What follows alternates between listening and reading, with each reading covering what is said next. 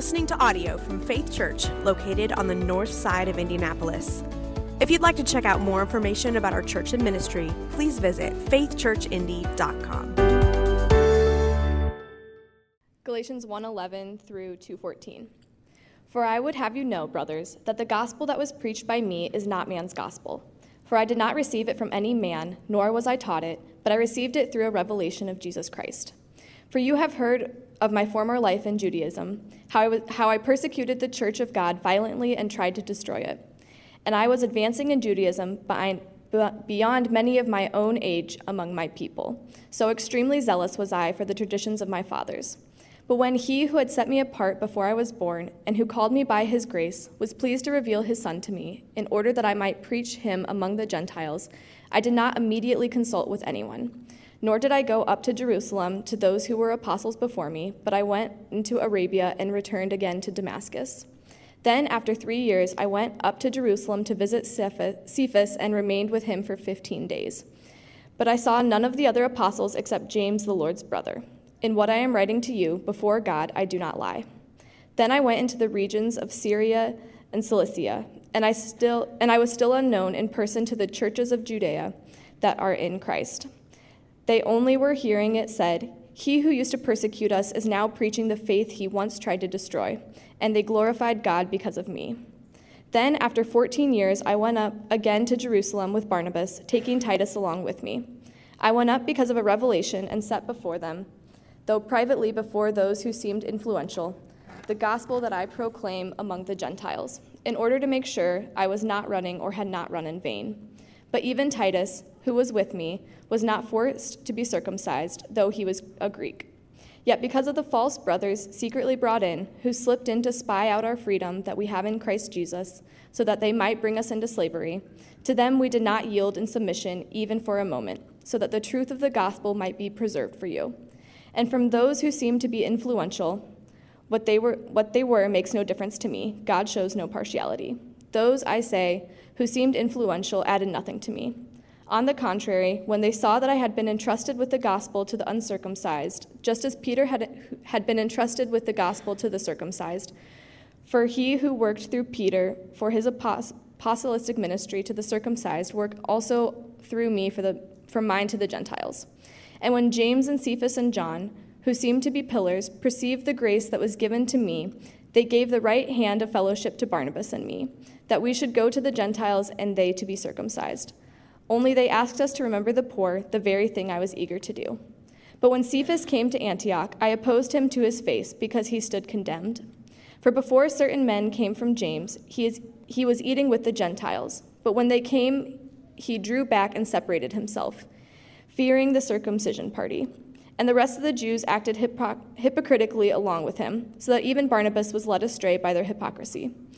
But when I see that but when I saw that their conduct was not in step with the truth of the gospel, I said to Cephas before them all, If you, though a Jew, live like a Gentile and not like a Jew, how can you force the Gentiles to live like Jews?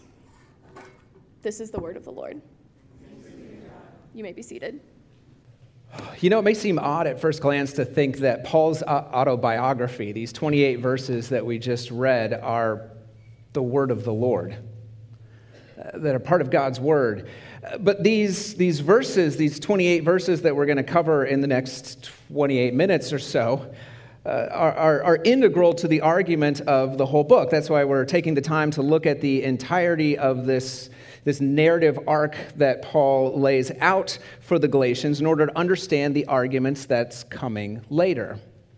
Now, I know at this point you're probably thinking that our, our our drive through the book of Galatians is feeling a bit like a teenage driver, right? We hit the gas and covered nine verses at once, and then we hit the brakes and covered one verse, and now we really hit the gas and we're covering 28 verses all at once.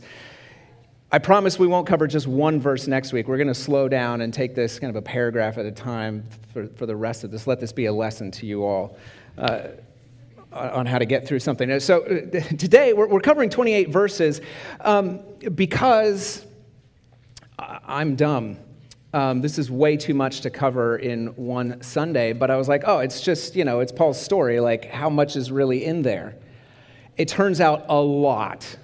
and it's all super exciting. And this is fall break, so this is your history lesson for the, the week that you got off from school, the weekend that you got off from school. So if you guys are ready, we're going to jump right in and tackle what's going on here in Paul's story, the 15 or so years that it covers, and all of the historical and ethnic and social and religious and political pressure that is all bearing down on this passage in the background if you're ready. If not, I would say go get some more Jolly Ranchers because we're going to go quick chapter 1, verse 11. One of the main themes of the letter of Galatians is this question of authority. How do you know who has the authoritative message? How do you know who is preaching the true gospel? How do you know who's really in charge, whose authority is the highest?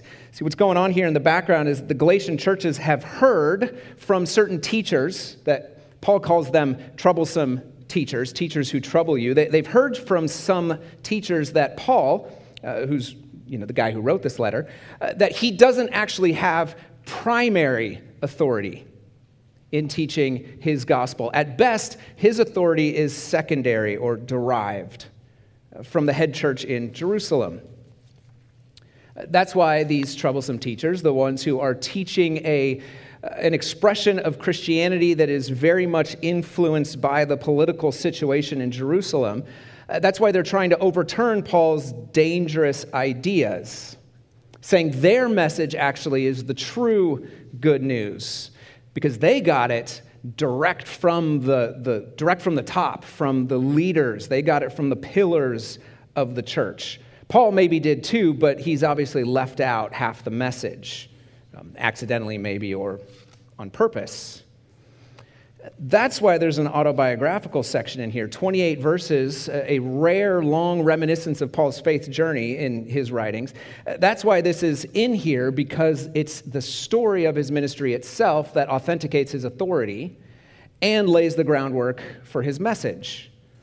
It's this autobiography that establishes his authority and reinforces his message. That's what we're going to see in these 28 verses as, as we go through Galatians 1:11 through 2:14. So, like I said, we'll, we'll pick up in verse 11.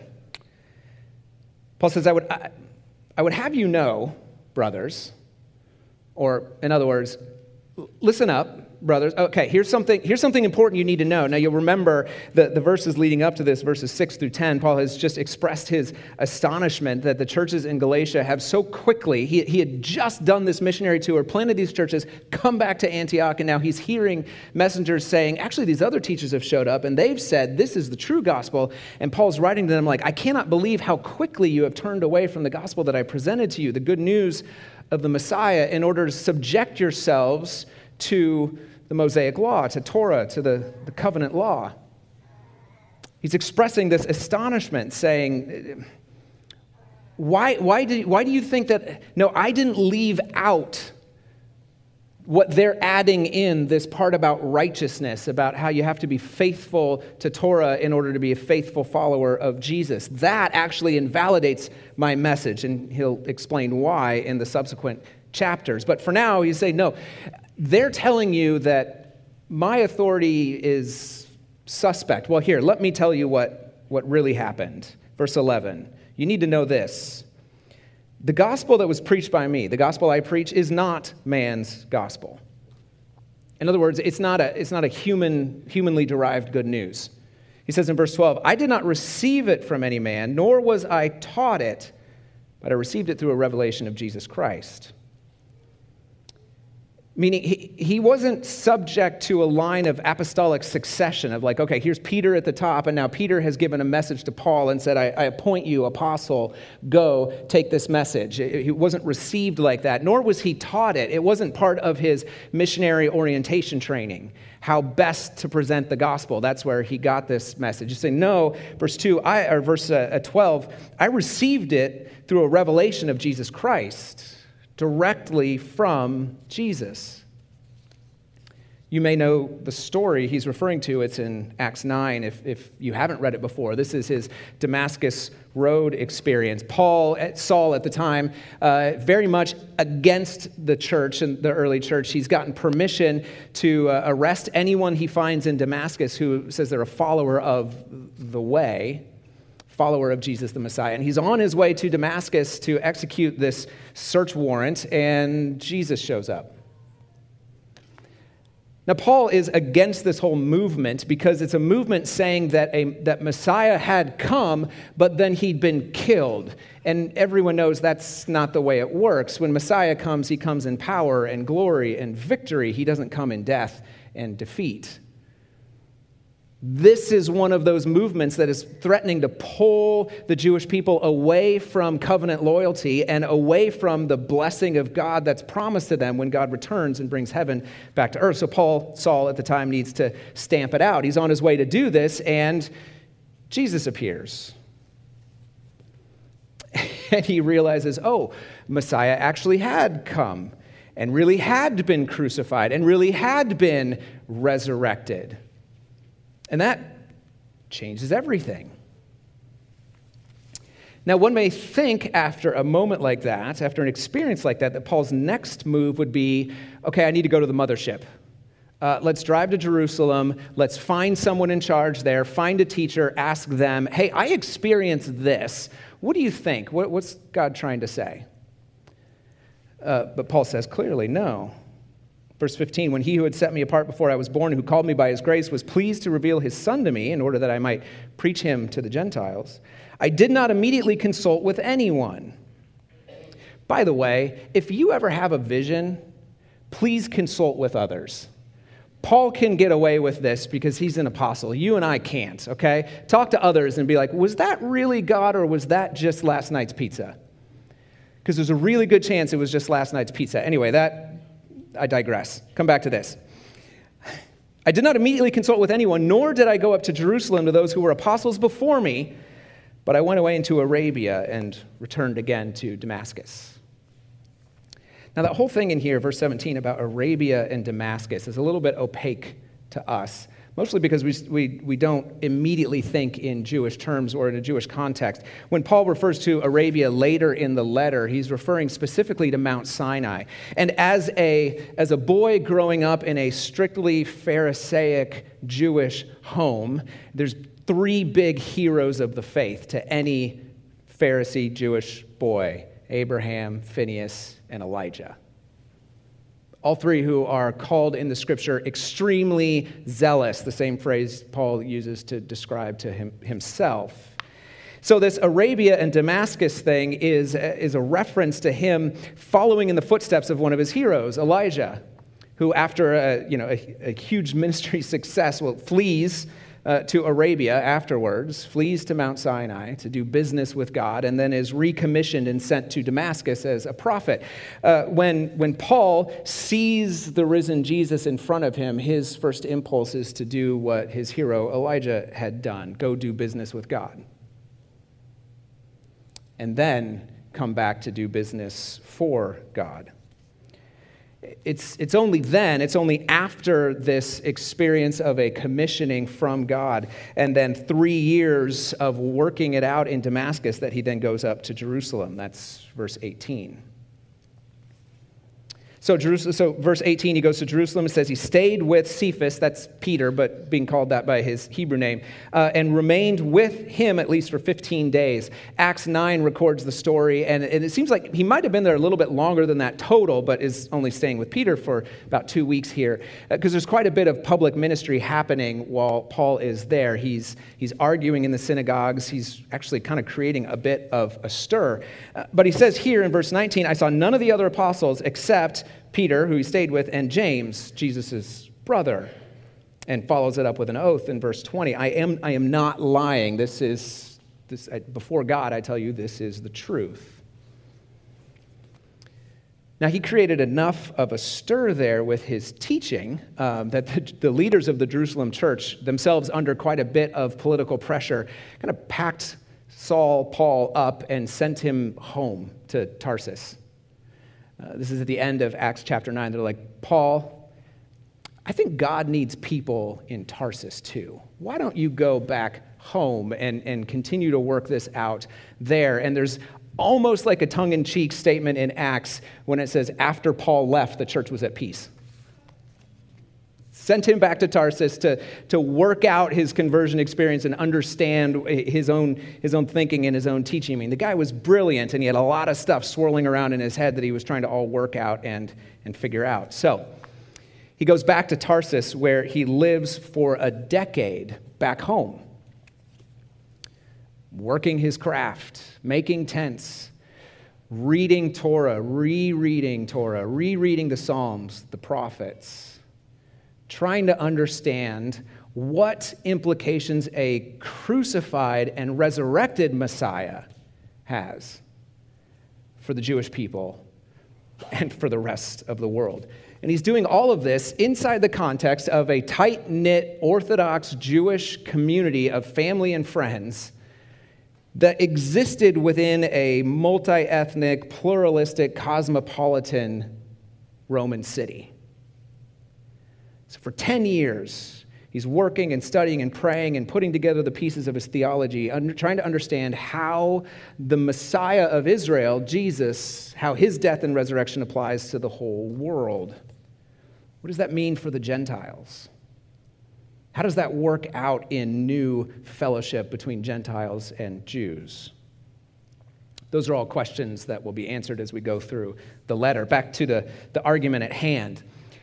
Paul is claiming that his authority to preach his good news message is not some derivative authority. It's not something that he received from on high, like when you were put in charge of babysitting your younger siblings and mom and dad said, Here's the rules. You're not the one making the rules, you're not the one with the authority, you're just the one enforcing them. Paul's saying, that, That's not me. I'm, I'm not babysitting these churches for the church in Jerusalem.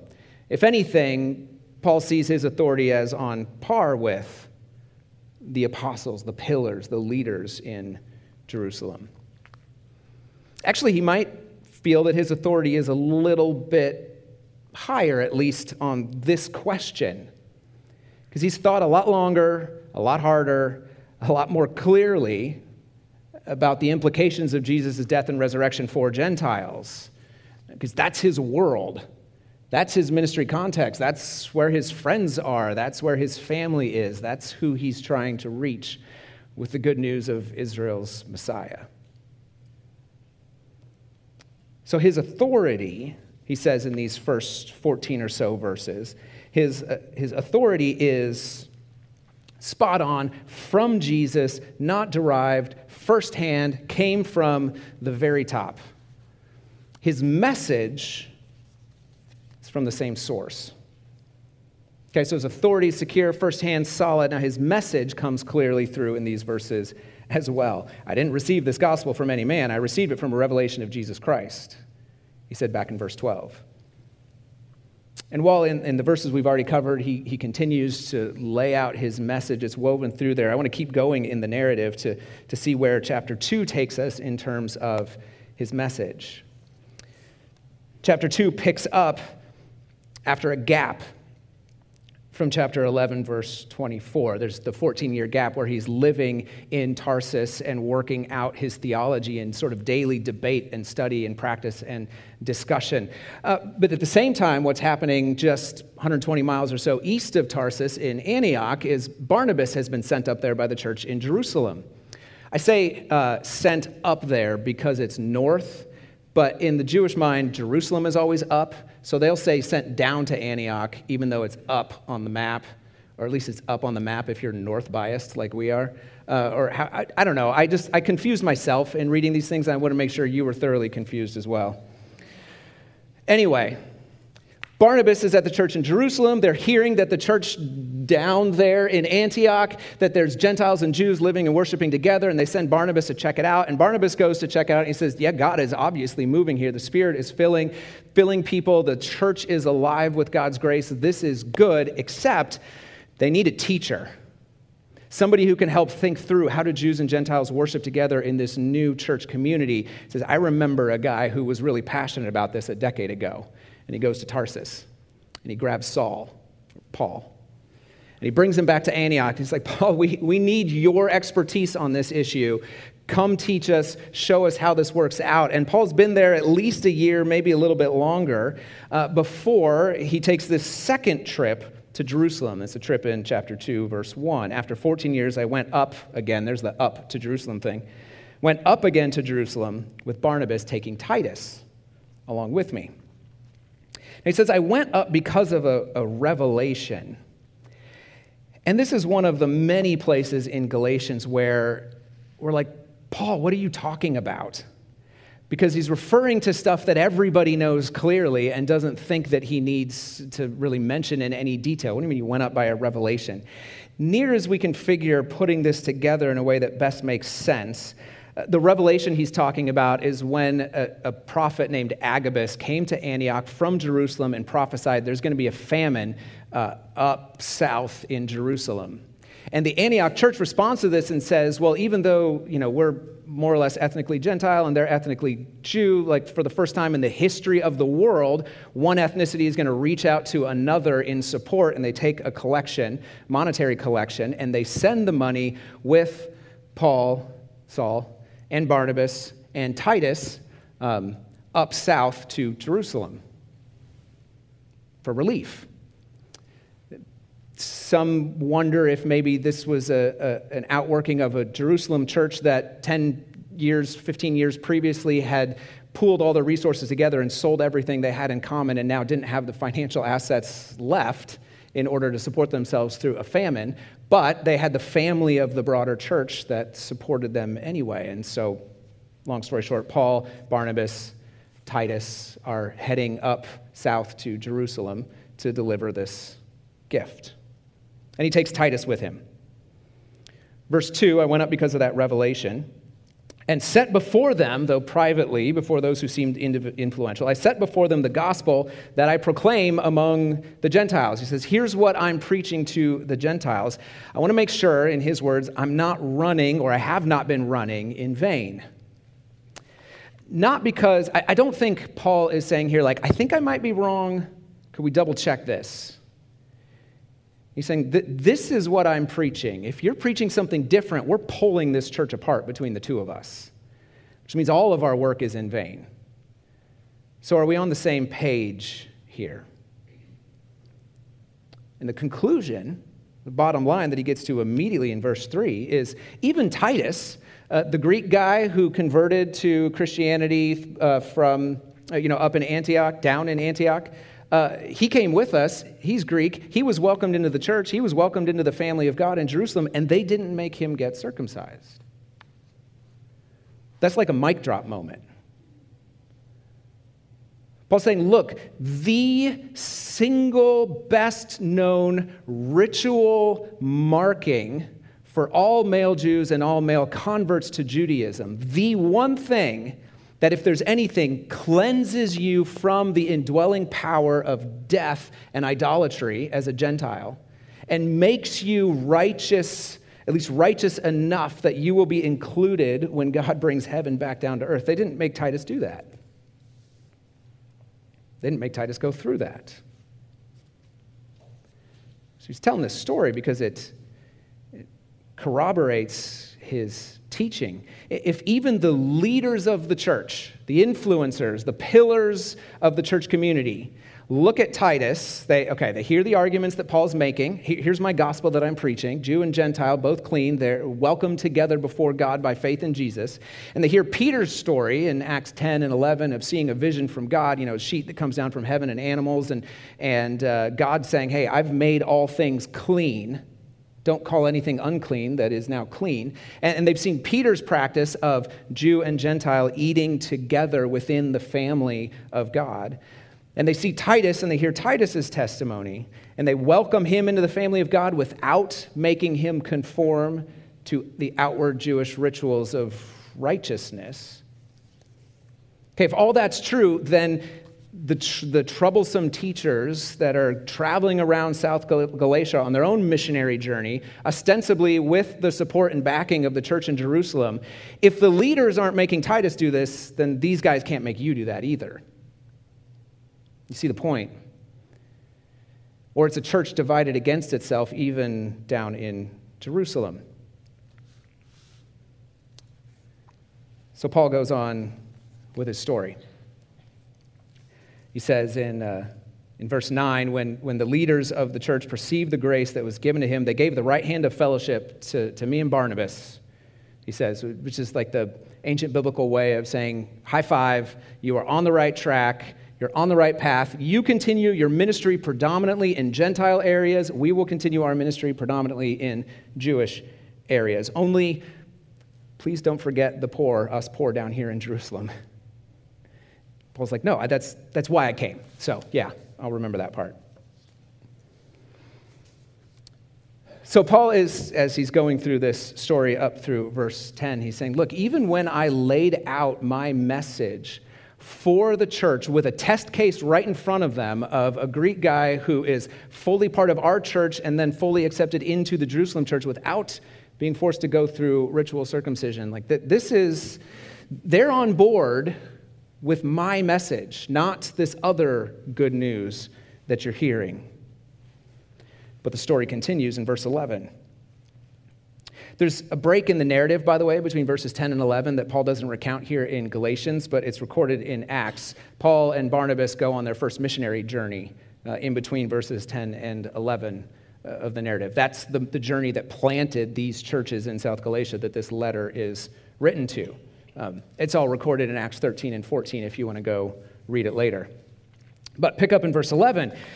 Paul continues the story. When Cephas came to Antioch, so when Peter came down north to Antioch uh, to visit, uh, we assume because he had heard that, that Paul and Barnabas were back from their missionary journey and, hey, time for an update, let's hear how it went, something like, like that. When, when Peter came, Paul says, I opposed him to his face because he stood condemned.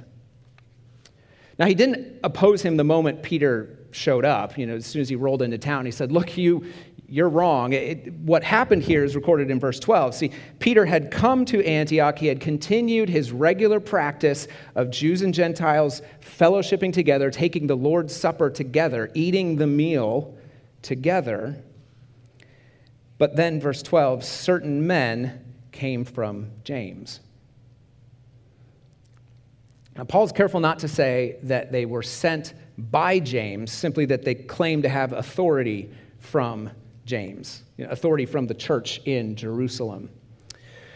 And whoever these certain men were, they're not named. We just know that they, they came to Antioch. They said they were there under the authority of the church in Jerusalem, and they began, began to exert pressure on the church to, to separate. Jews eat at the table over here, Gentiles eat at the table over here. Now, I know to us that may sound like, well, it's just bad table manners, right? Like adults' table, kids' table.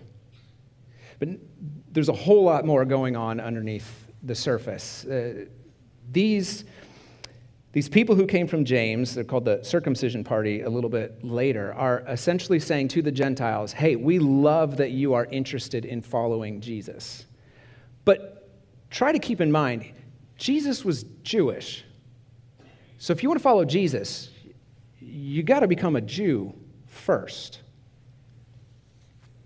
Now, there was more to it than, than that. The social and political background and all of the ethnic and, and political and religious pressure that's bearing on this church, this small multi ethnic church in Antioch, is, is threatening to, to rip the church apart. We'll just walk through the different factions that are present in, in Antioch and in Tarsus and in the cities in Galatia and basically all across the, the Roman world. There's sort of the same kind of conflict happening over and over again. Uh, on the one hand, we've got Gentile Jesus followers, okay, women and men who have come to faith in Jesus uh, here in Antioch because of the preaching and teaching of Barnabas and, and Paul. And when, when you come to Jesus in this world, it is not just a personal moment of internal transformation and feeling uh, strangely warmed. There's, there's a whole lot more to it. It is a radical change of lifestyle.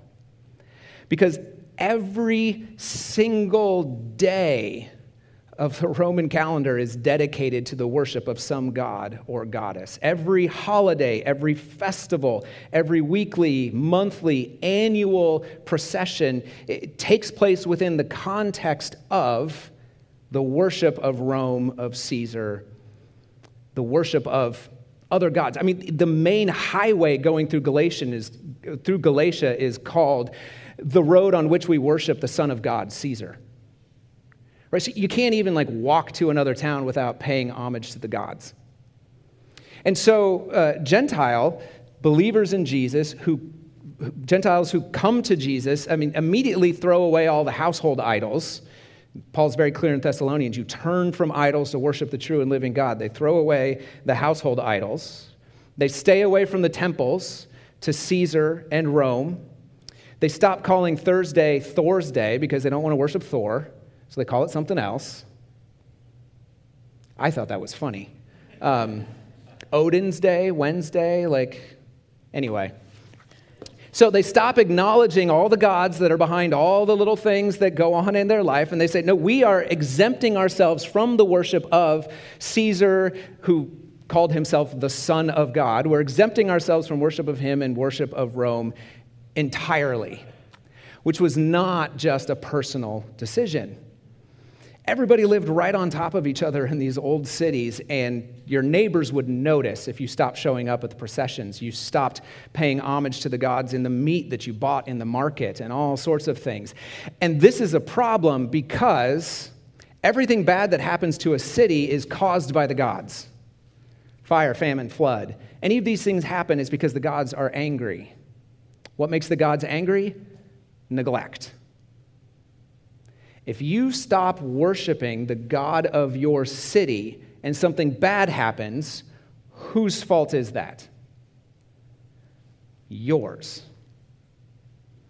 So we've got Gentile believers in Jesus who are no longer worshiping everything going on in their, in their, their civic religion. I, you know, we don't bow the knee anymore to the gods of our city or the gods of our state, the gods of our country. And then something bad happens and they are immediately blamed for it. Problem is, they're saying, no, no, no, no, we're exempt from this worship in the same way that the Jews are exempt. See, Jewish communities across the Roman world had an exemption. They, didn't, they were not forced by law to worship the gods of Rome. They were allowed to worship their own one true God. Uh, because ruler after ruler after ruler had discovered that the Jews would rather die than worship idols, and instead of just rounds of killings, they said, okay, fine, you can worship your own one God as long as you pray to him for Rome. As long as you do that on our behalf, we'll call it good, we'll, we'll make a truce here, and you guys are exempt. So they're exempt already, and now we've got Gentile Jesus believers who are saying, hey, actually, we worship the same God, so we're exempt for the same reason. And the Jews over here are going, whoa, whoa, hold on a second. Like, official permission is one thing, but that doesn't mean our neighbors aren't angry with us when something bad happens. So, if we've got Gentiles now who are saying, we get that same exemption, but you're not even bothering to become Jewish, you're just going to stir up anti Jewish sentiment against us. That is not okay.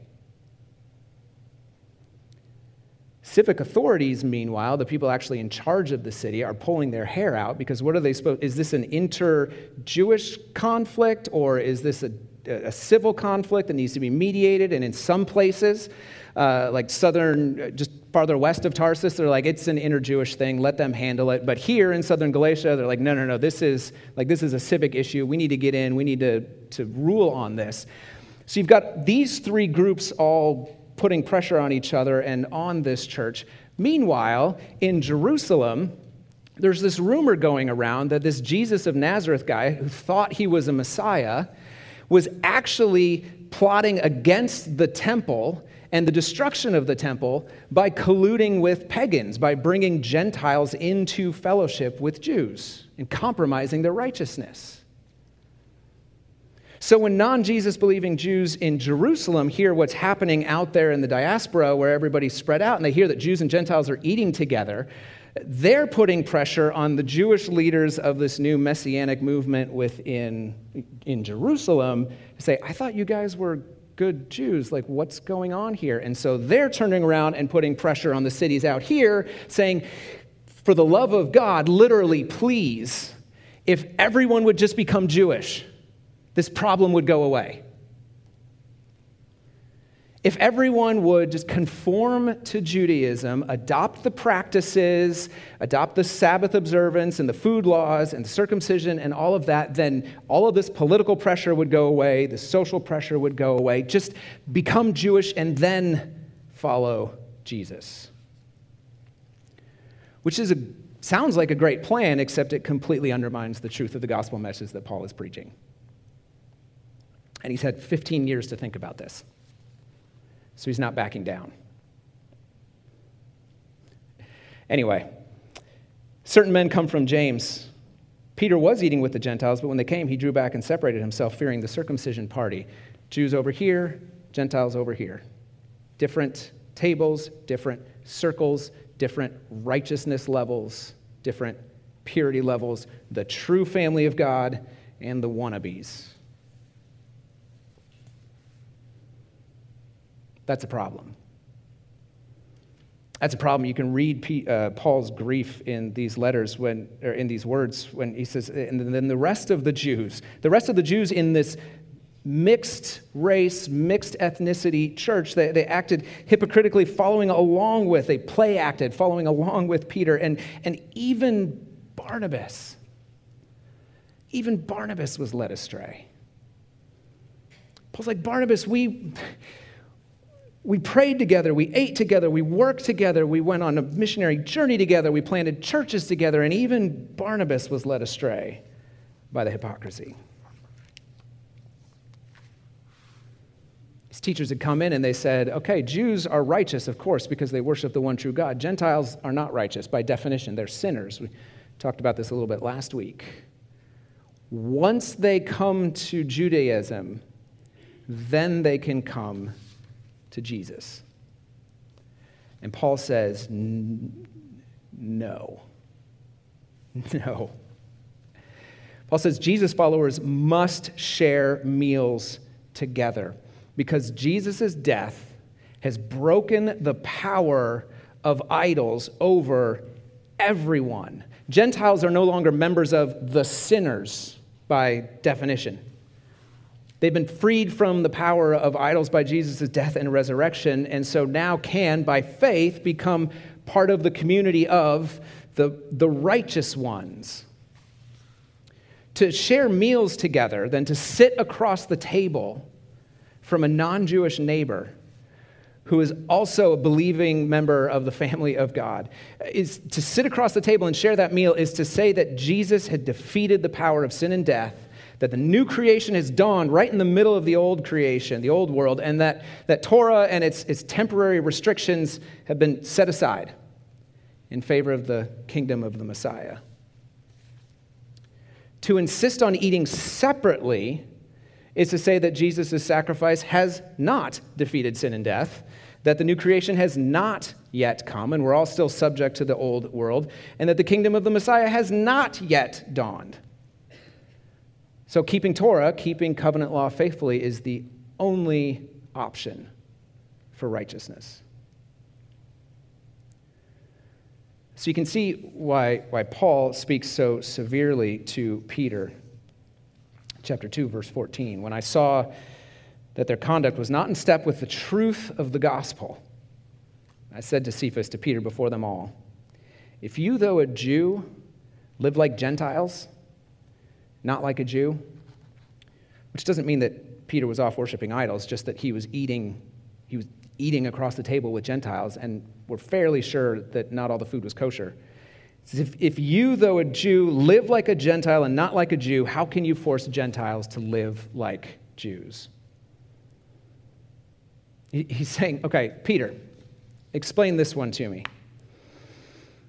Either you were wrong before when you followed the vision you got from God saying that everyone is clean and all are welcome to come to God through faith in Jesus, or you're wrong now by saying, actually, um, it's okay for me to live like a Gentile, but Gentiles have to live like Jews. So, Paul, were you wrong before, or Peter, were you wrong before, or are you wrong now? Which is it? Because this is Paul's core message throughout Galatians. Uh, either Jesus is the Messiah, whose death has defeated the power of sin and death and idolatry, and whose resurrection ushered in the kingdom of new creation, or he isn't. The only way for us to be counted among the righteous who will inherit heaven when God returns to bring heaven back to earth is to submit again to covenant law, to Torah. But if you do that, Paul argues in the rest of the letter, you're already condemned. You're just right back where we were before, before Messiah came. So let me summarize uh, Paul's message by quoting one commentary on this passage. Uh, the author says uh, either it was true that the death and resurrection of Jesus and the gift of the Spirit defeated the powers of the old age, rescued people from it, and transformed them from within, or it wasn't. And if it was true, then the rescued people would form a single group, one family. Deny that, and you deny the, the central gospel message. Put more shortly, the Messiah has one family, not two. One family, not two.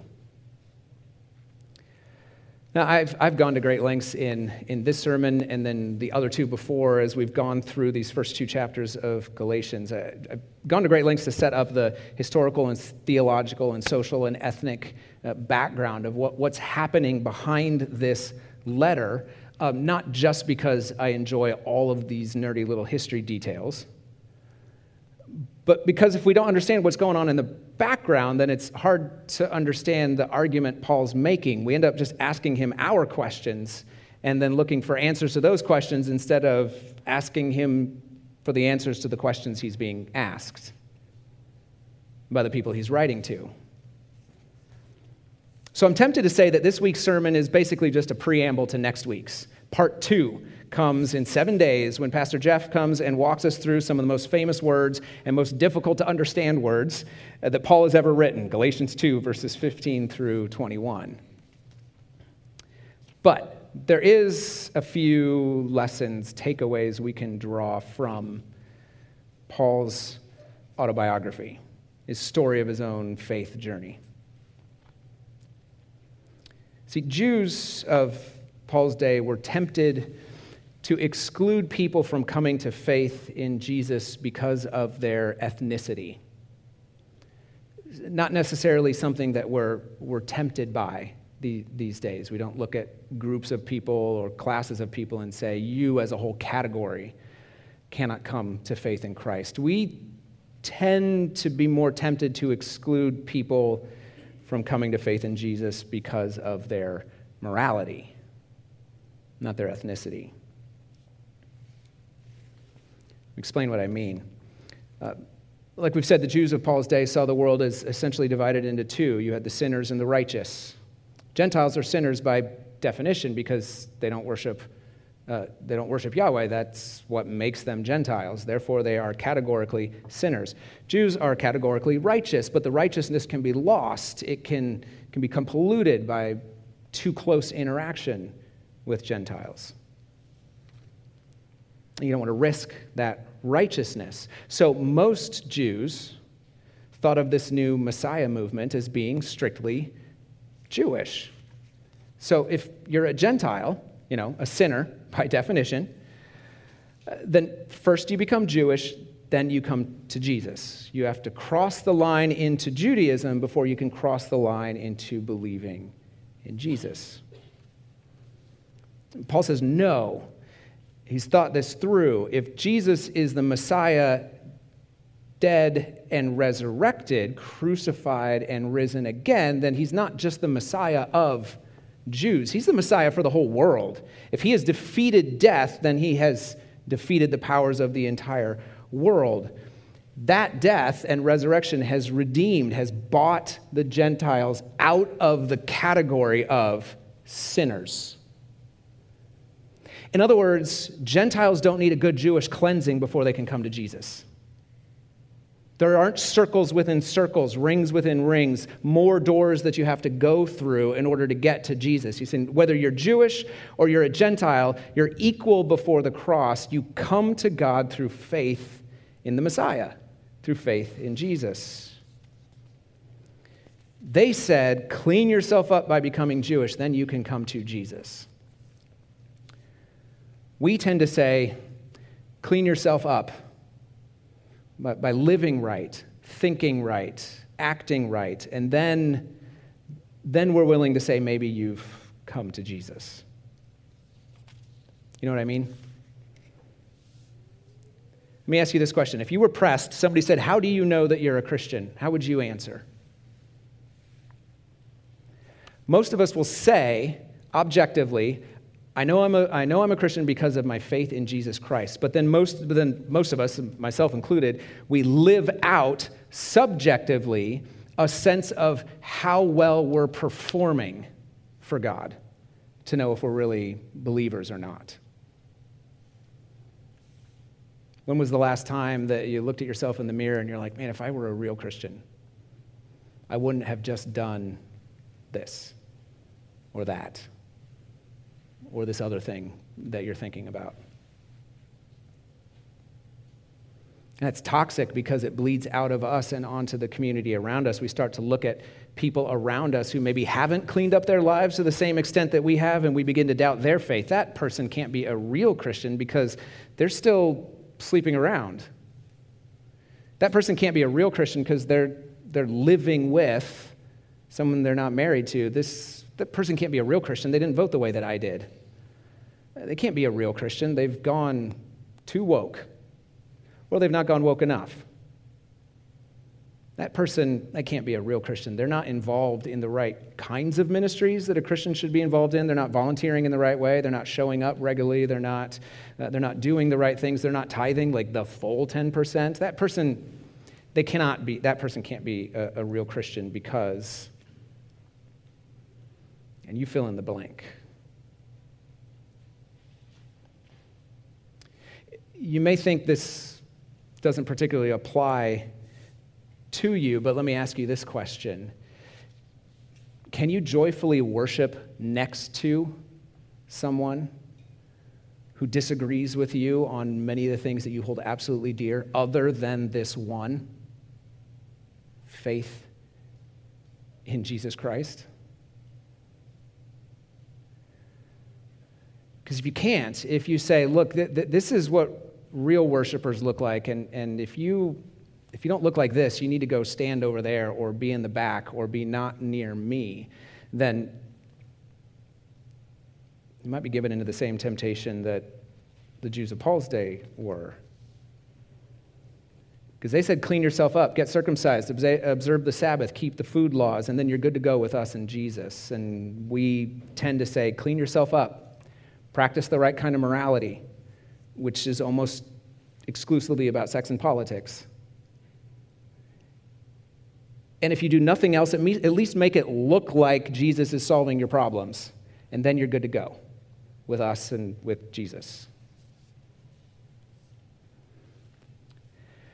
For Paul, the only line that mattered, the only line in the church, was not the line between good morality and bad morality, or between good traditions and bad traditions, or between good Jew and bad Gentile. The only line in the church was the line between faith or no faith.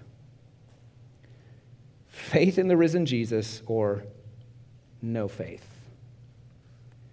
Now, he'll go on to argue, and we will definitely hit it. That faith results in a changed life. And you can see that change happening in the lives of people who are following this Jesus by faith. But that whole new way of living doesn't precede faith, it follows it. You're not cleaning yourself up so that Jesus will accept your faith, but because Jesus has accepted you by your faith.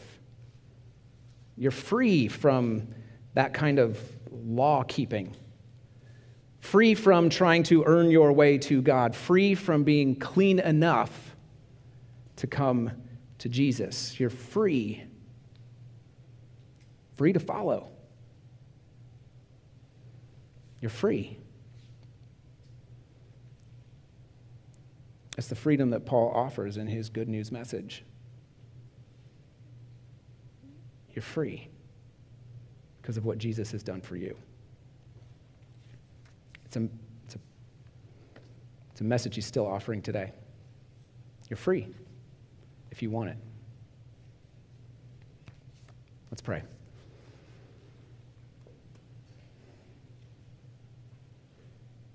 Father, you are so gracious to us in giving us the offer of freedom, an offer we admit we sometimes rebuff for the comfort of for the comfort of, of, of, rules and regulations and restrictions, for the comfort that comes with knowing we're doing right. Father, help us to rest in the freedom you've given to us, the freedom that Paul will explore, the freedom that comes in following Jesus. We pray in his name. Amen.